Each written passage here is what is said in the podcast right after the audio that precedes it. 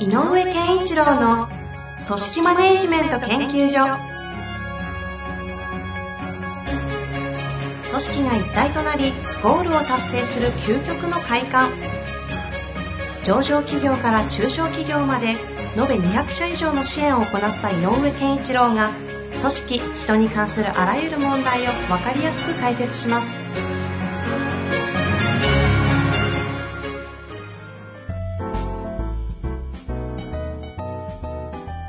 にちは、遠藤和樹です。井上健一郎の組織マネジメント研究所。井上先生、よろしくお願いいたします。よろしくお願いします。さあ、今日なんですが、前、以前ね、あの、番組の中で、そういえば呼んでない、呼ばなきゃいけない ゲストがいるのにということで、早速お呼びしちゃいましたということで、そう紹介しまはしょうかね。い。もうね、はい本当は13年ぐらい、もっとか、えっ、と、ぐらいになるぐらいね。あ、お付き合いが。うん、あの、なので、確かになんでなんだっていうぐらいね。ですよね。そうなんですよ。私のね、いろんな話の中のベースを作ってくれた方でもあるのでね、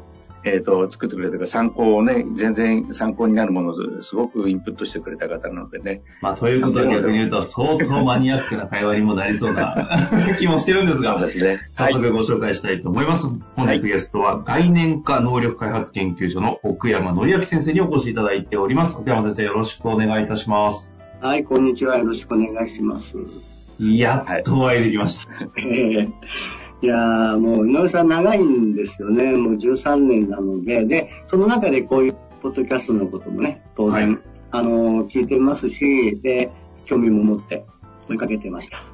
あ、じゃあ聞いてもいただいてたんですね。えー聞いてます、聞いてまあす、もちろん。そうですか。ということで、まあ、ーですから。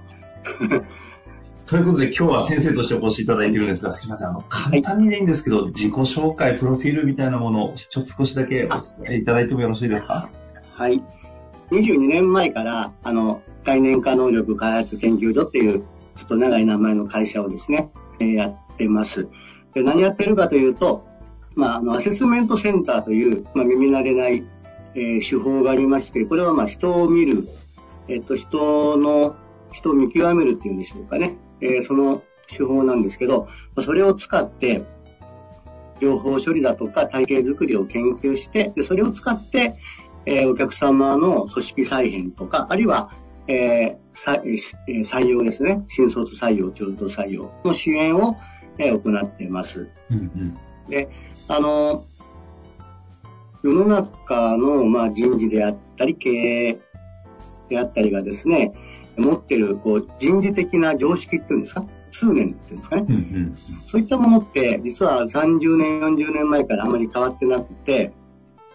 その中で、あの、我が国の状況はどんどん変わっていって、まあ、バブル崩壊以降ですね、変わっていって、で、そこにいろんなその、今申し上げた常識や通念に、まあ、歪みが出てるというかね、おかしなところがいっぱいあるんですよ。でそういったところを、まあ、なんていうんですかね、一生懸命そう、正そうというか、おこがましいですけど、うん。あの、正しい合理的なと言いますか、っていう姿をお伝えし続けているつもりなんですけど、なかなかですね、あの、力及ばずでまだ窮地には至ってないんですけど、あの、まあ、井上さんのような方にもね、応援を受けて、で、少しずつ世の中に伝えていこうと思ってます。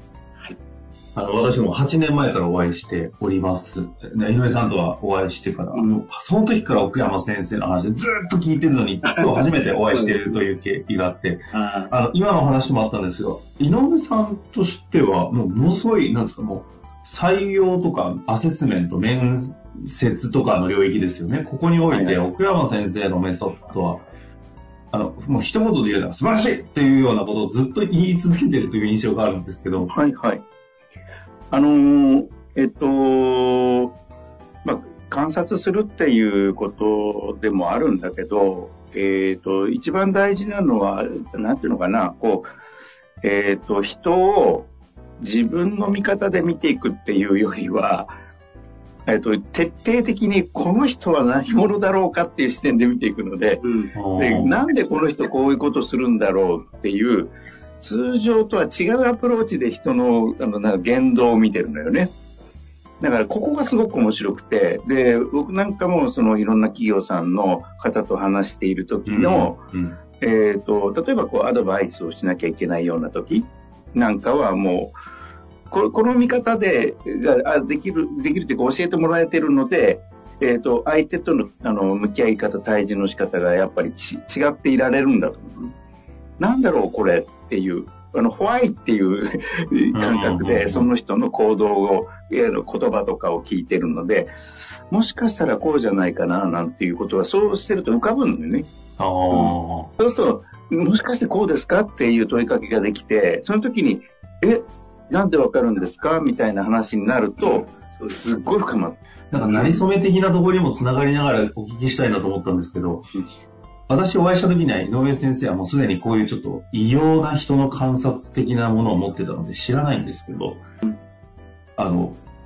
お会いした時も、なんか井上先生ってもともとクリエイティブ業界でものすごいいろんな変わった人たちに向き合ってきてるじゃないですかと思ってるんで、もう腹からこれできてたんじゃないのっていうのがベースに僕は思ってたんですけど、このあたり当時お会いした時とか、開発者としてはどどういうふうに井上先生見てたんですか？僕、あ、奥山先生が。はいはい。あ、僕はですか？うん。あの、なんか異質な匂いはプンプンしましたね。お会いした時に。で、異質というのは、はい、あの、どうしてもですね、あの、さっきの人事の通念とか常識論っていうところに絡むんですけど、日本人ってそんなに人を一生懸命見ないんですよ。ね。ほうほう人の顔とか。で、全く余談ですけど、バブル、あ、バブルごめんなさい。えっと、コロナでね、コロナ禍で、日本人って比較的抵抗なくマスクするじゃないですか。はい。まあ、嫌がってる方もいますけど、あの、欧米に比べたらね。うんうん、で、欧米の人はマスク嫌がるじゃないですか。うん、あれ、まあ、あの、自由を束縛されるって意味もあるんでしょうけど、欧米の人は顔が見えないと怖いんですよね。特に顔の下半分が見えなくなると、人間の邪悪性が見えないって怖いみたいなんです。で日本人ってもともと見てないから、あんまそういう感覚持たない。うん、なので、それも一つのね、理由。マスクをそれほど嫌がらない理由かなっていう、まあ、これ説ですけどね。あの、で、まあ、そういうことが言われるぐらい、日本人って本当に驚くほどね、顔見てないです。顔とか、うん、えー、その所作、立ち居振る舞い、空気感みたいなのを取ろうとか、そういうことね、苦手というか、なんていうのかな、しちゃいけないって思ってる部分があるようなね。で、うん。で、じゃあ何で判断するかって言ったら、言葉の内容なんですよね。だから、あの、人を見るときに、多くの人が、この人が何を言ったかで判断しようとするけど、井上さんそうじゃなかったですね。へえ、そうなんですね。もちろん、言った内容っていうのもね、あの、もちろんその人が出した言葉ですから、えー、人を見る中での材料にはなりますが、そこだけに言ってしまう人が多くて、で、その背景にはやっぱ人を見てないから、で、非言語情報を取ろうっていうと、あんまり意欲とか、ね、そういうものがないからっていうところがありまして、あの、まあ、会社を21年前に作ってから本当に何百人という経営者の方とか、人事の方とお会いしてきたんですけど、あの、まあ、本当に真面目に一生懸命ですね、あの、任務頑張ってる方ほとんどなんですけど、ただ、残念なのは、人にこう向き合うっていう、あんまり感性文化がなないというかね、あそう持ちきれない方が、はい、うん、多かったんですよ。だけど、そんな中で、あの、井上さんとお会いしたときに、あ、この人は異質やなと思いました。で、案の定ね、その、まあ、アセスメントの観察者、あの行動分析のその観察をするプロ職があるんですけど、そのお仕事を井上さんにお伝えしてた中で、この人すぐやりましたからね。へすぐ、あの、セミプロになりました。そのアセッサーとか言われる仕事ってことですか？はい。なので、あ、この人って年上なんですすいません。あの、この方、なんか、いつもですね、井上さんとね、喋ってると年忘れちゃうんですね。年先輩だっていうのがお若いので。で、そう。で、そんな、あの、感覚はありましたね。この人はやっぱ違うなっていうのはありました。そう、それじゃなくて、あの、人の、人を見るときのその、意識の持っていく場所が、話の内容だけにいかなかったり、言語情報に鋭かったりっていうのがあって、それがもしかしたらその、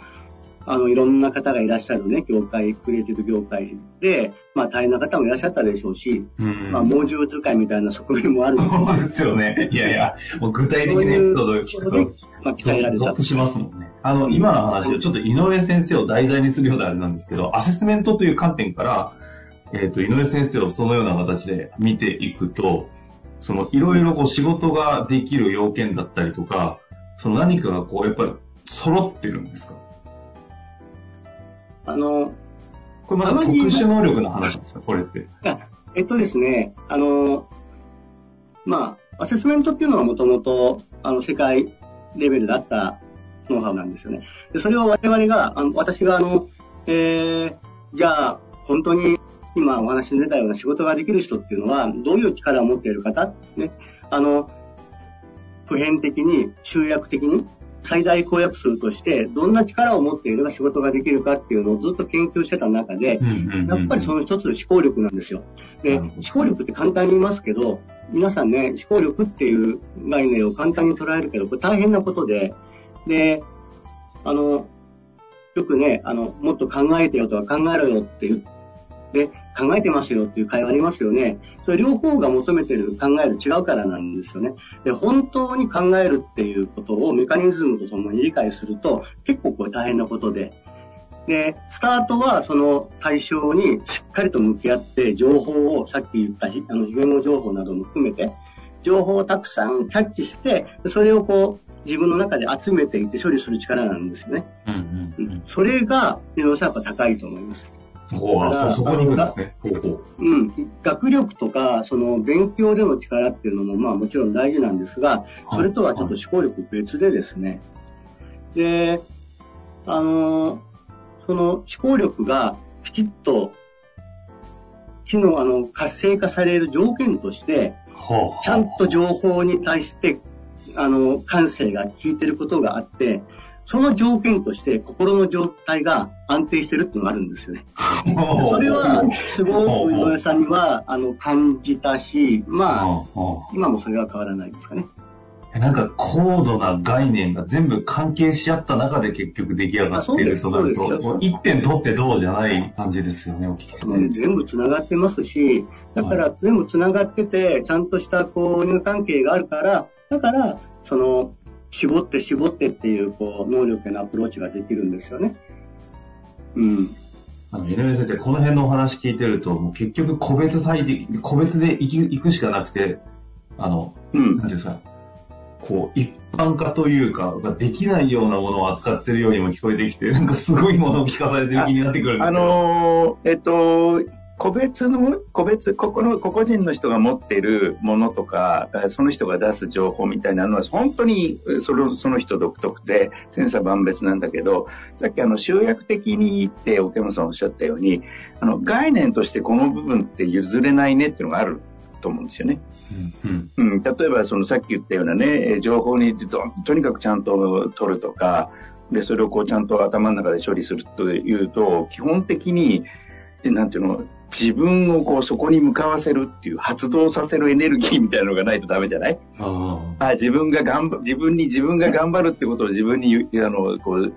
えっ、と、言言わせ、言うっていうの？自分を仕向けるっていうのかな、うん。そっちに向かわせる力がないとやっぱ無理だし、っていうのがさっき言った心の安定っていうベースにあるものとか、なんかそんなのこと、ちょっと難しい話だけど、そういうところに繋がっていくと思うのね。で、さっき言ったね、クリエイティブ、あの、僕がやっていた仕事とこの話っていうのは何が関係するかっていうと、一個だけあるのは、僕がやってたのはやっぱり、あの、性能せ、性能の世界の話じゃなくて、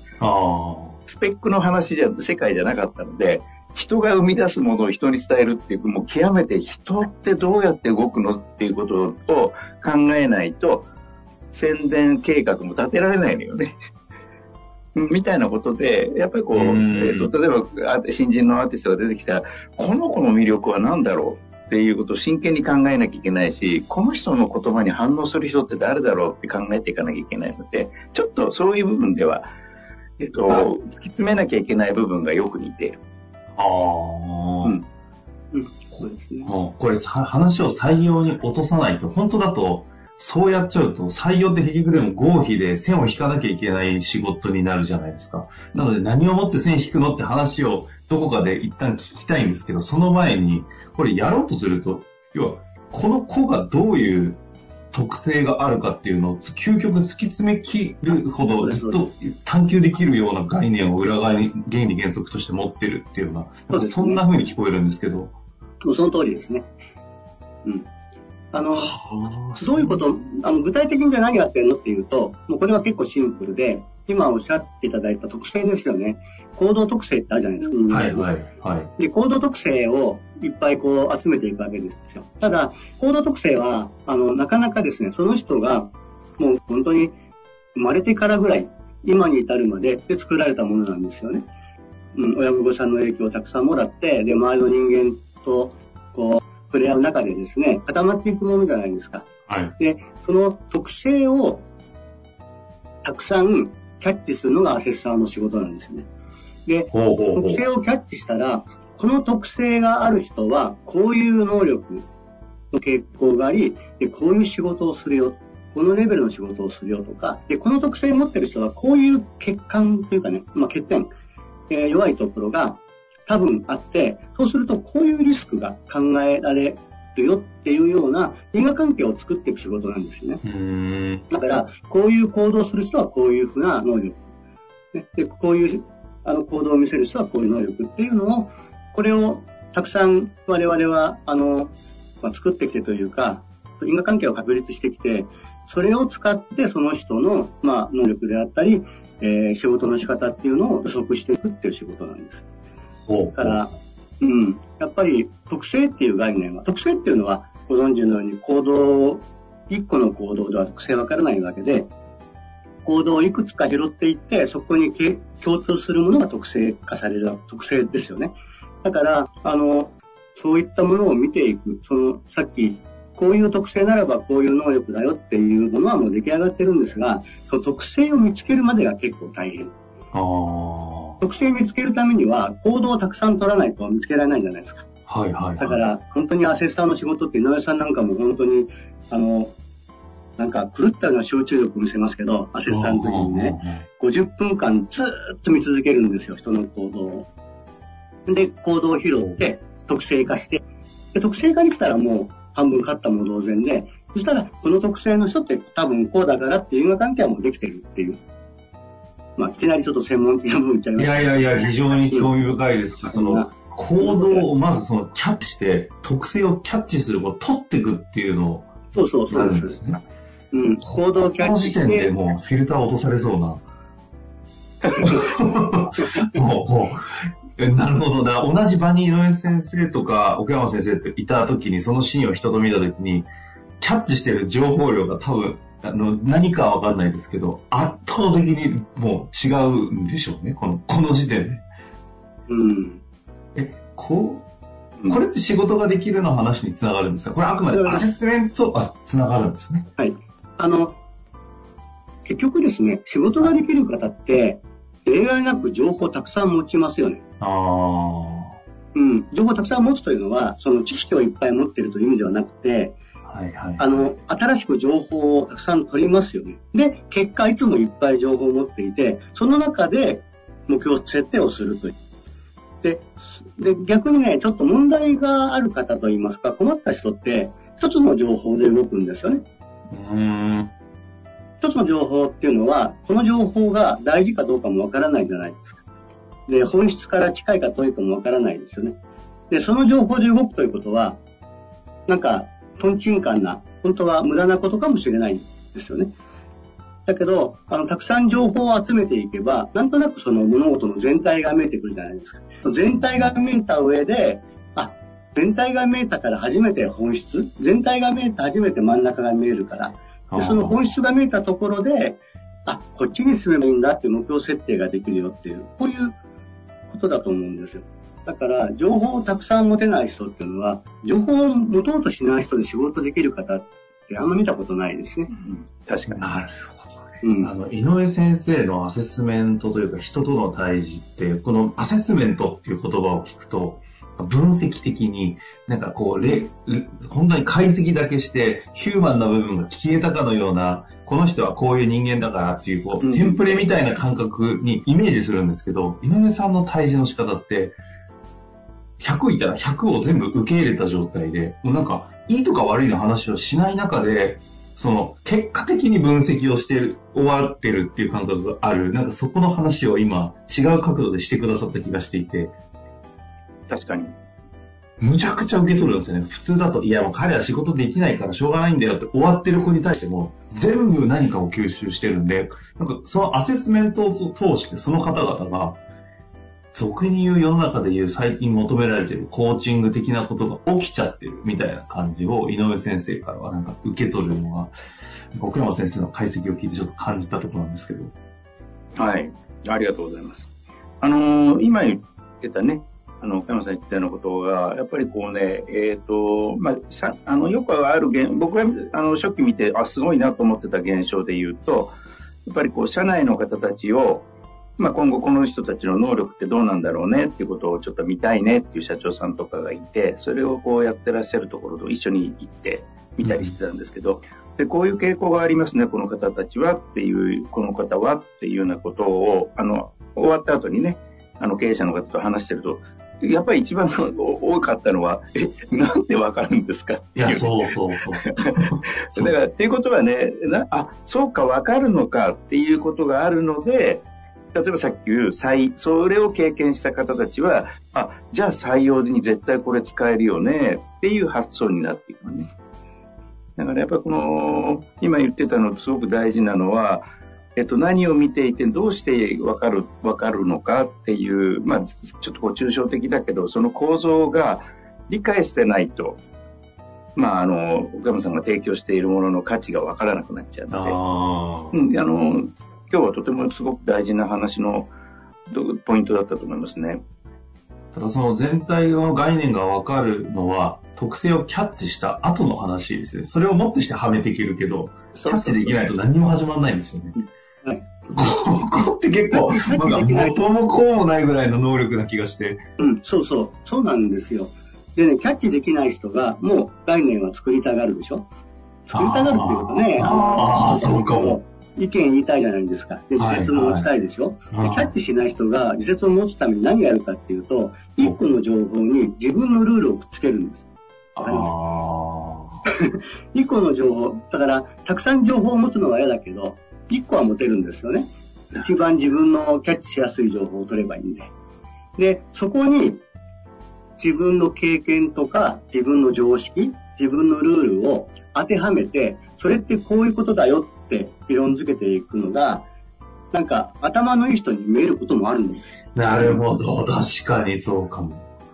でこれって、あの、楽ですね。あの、たくさん知識とかいろんなルール持ってる人にとっては楽で、すごく疲れないで論理構築っぽいことをできます。だから、それを騙されないっていうのはすごく大事なんですけど。なるほどですね。僕らはね、井上さんとかこういう仕事やってると、あ、今の話って情報1個しか使ってねえじゃんってわかるそう見えるんだ。へうん。で、逆にたくさん使う人、あ、いっぱい巻き込んでるなって思って、で、情報をたくさん使って何かを生むっていうのは疲れるわけですよね。うんうん、で、しんどいので、あの、できればやりたくないんですけど、それでもやるのはなぜった時に、人のためだったりとかね、責任感だったり、あと性分だったり、あと思考に慣れてるとか、まあそういう根っこが見えてくるとかね。まあそういう見方をしてます。あ、そうすると今度はそう、なん、なんていうんですか、そういうの。人格とか生き様とかそういった本質、うんね、これもある種アセスメントのセンターと言われるところですかね。センター。センター。そこを結果的に見えるのはそういうプロセスな。そこを見ないと、あの、その後ね、いろんな高圧的に得てくる情報を使えないですね、うまくね。いや、面白いですね。うん。仕事場が今何求めてるかわからないと、ね、あのいろいろ持ってっても使えないっていうことですよね。なるほど。なので、人を売るための概念の全体マップというのは存在してるんだけども、それが機能するためには、この、キャッチするというところがあってっていう。いやー、これは、なかなか苦しい思いです。すごい勉強したい、訓練もしたいですよね。うん。で、今回ね、やっぱりご登場いただいているのには、やっぱり最近、その採用面でね、新しい、はい、えっ、ー、と、手法というかソリューションというかね、開発されたので、今の話がこうベースで、そのキャッチしなきゃいけないっていうところが、こう、こう分からないと、その価値が分からないから。そうですね。次回は、あの、オンラインに特化した採用アセスメントの手法を開発されたというので、そのあたり踏み込んでいきたいので。はい。ぜひぜひ聞いてみてください。情報が分断されるオンラインでどうやってキャッチするんだって気もするんですけれども、次回楽しみにしていただきたいなと思います。ということで今日のところ一旦前半戦終わりたいと思います。井上先生、奥山先生、ありがとうございました。ありがとうございました。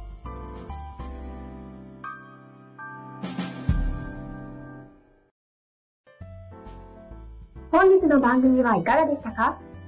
番組では井上健一郎への質問を受け付けております。ウェブ検索で井上健一郎と入力し、アカラクリエイト株式会社のオフィシャルウェブサイトにアクセス。その中のポッドキャストのバナーから質問フォームにご入力ください。また、オフィシャルウェブサイトでは、無料メルマガや無料動画も配信中です。ぜひ遊びに来てくださいね。